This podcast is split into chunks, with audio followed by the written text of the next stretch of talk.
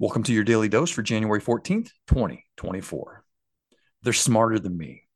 They're better looking than me. They didn't have the childhood that I had. They didn't have the struggles that I had. These are all excuses we might use when we see someone who is more successful than us. The real difference between them and you, they're taking action. They put in the work anyway.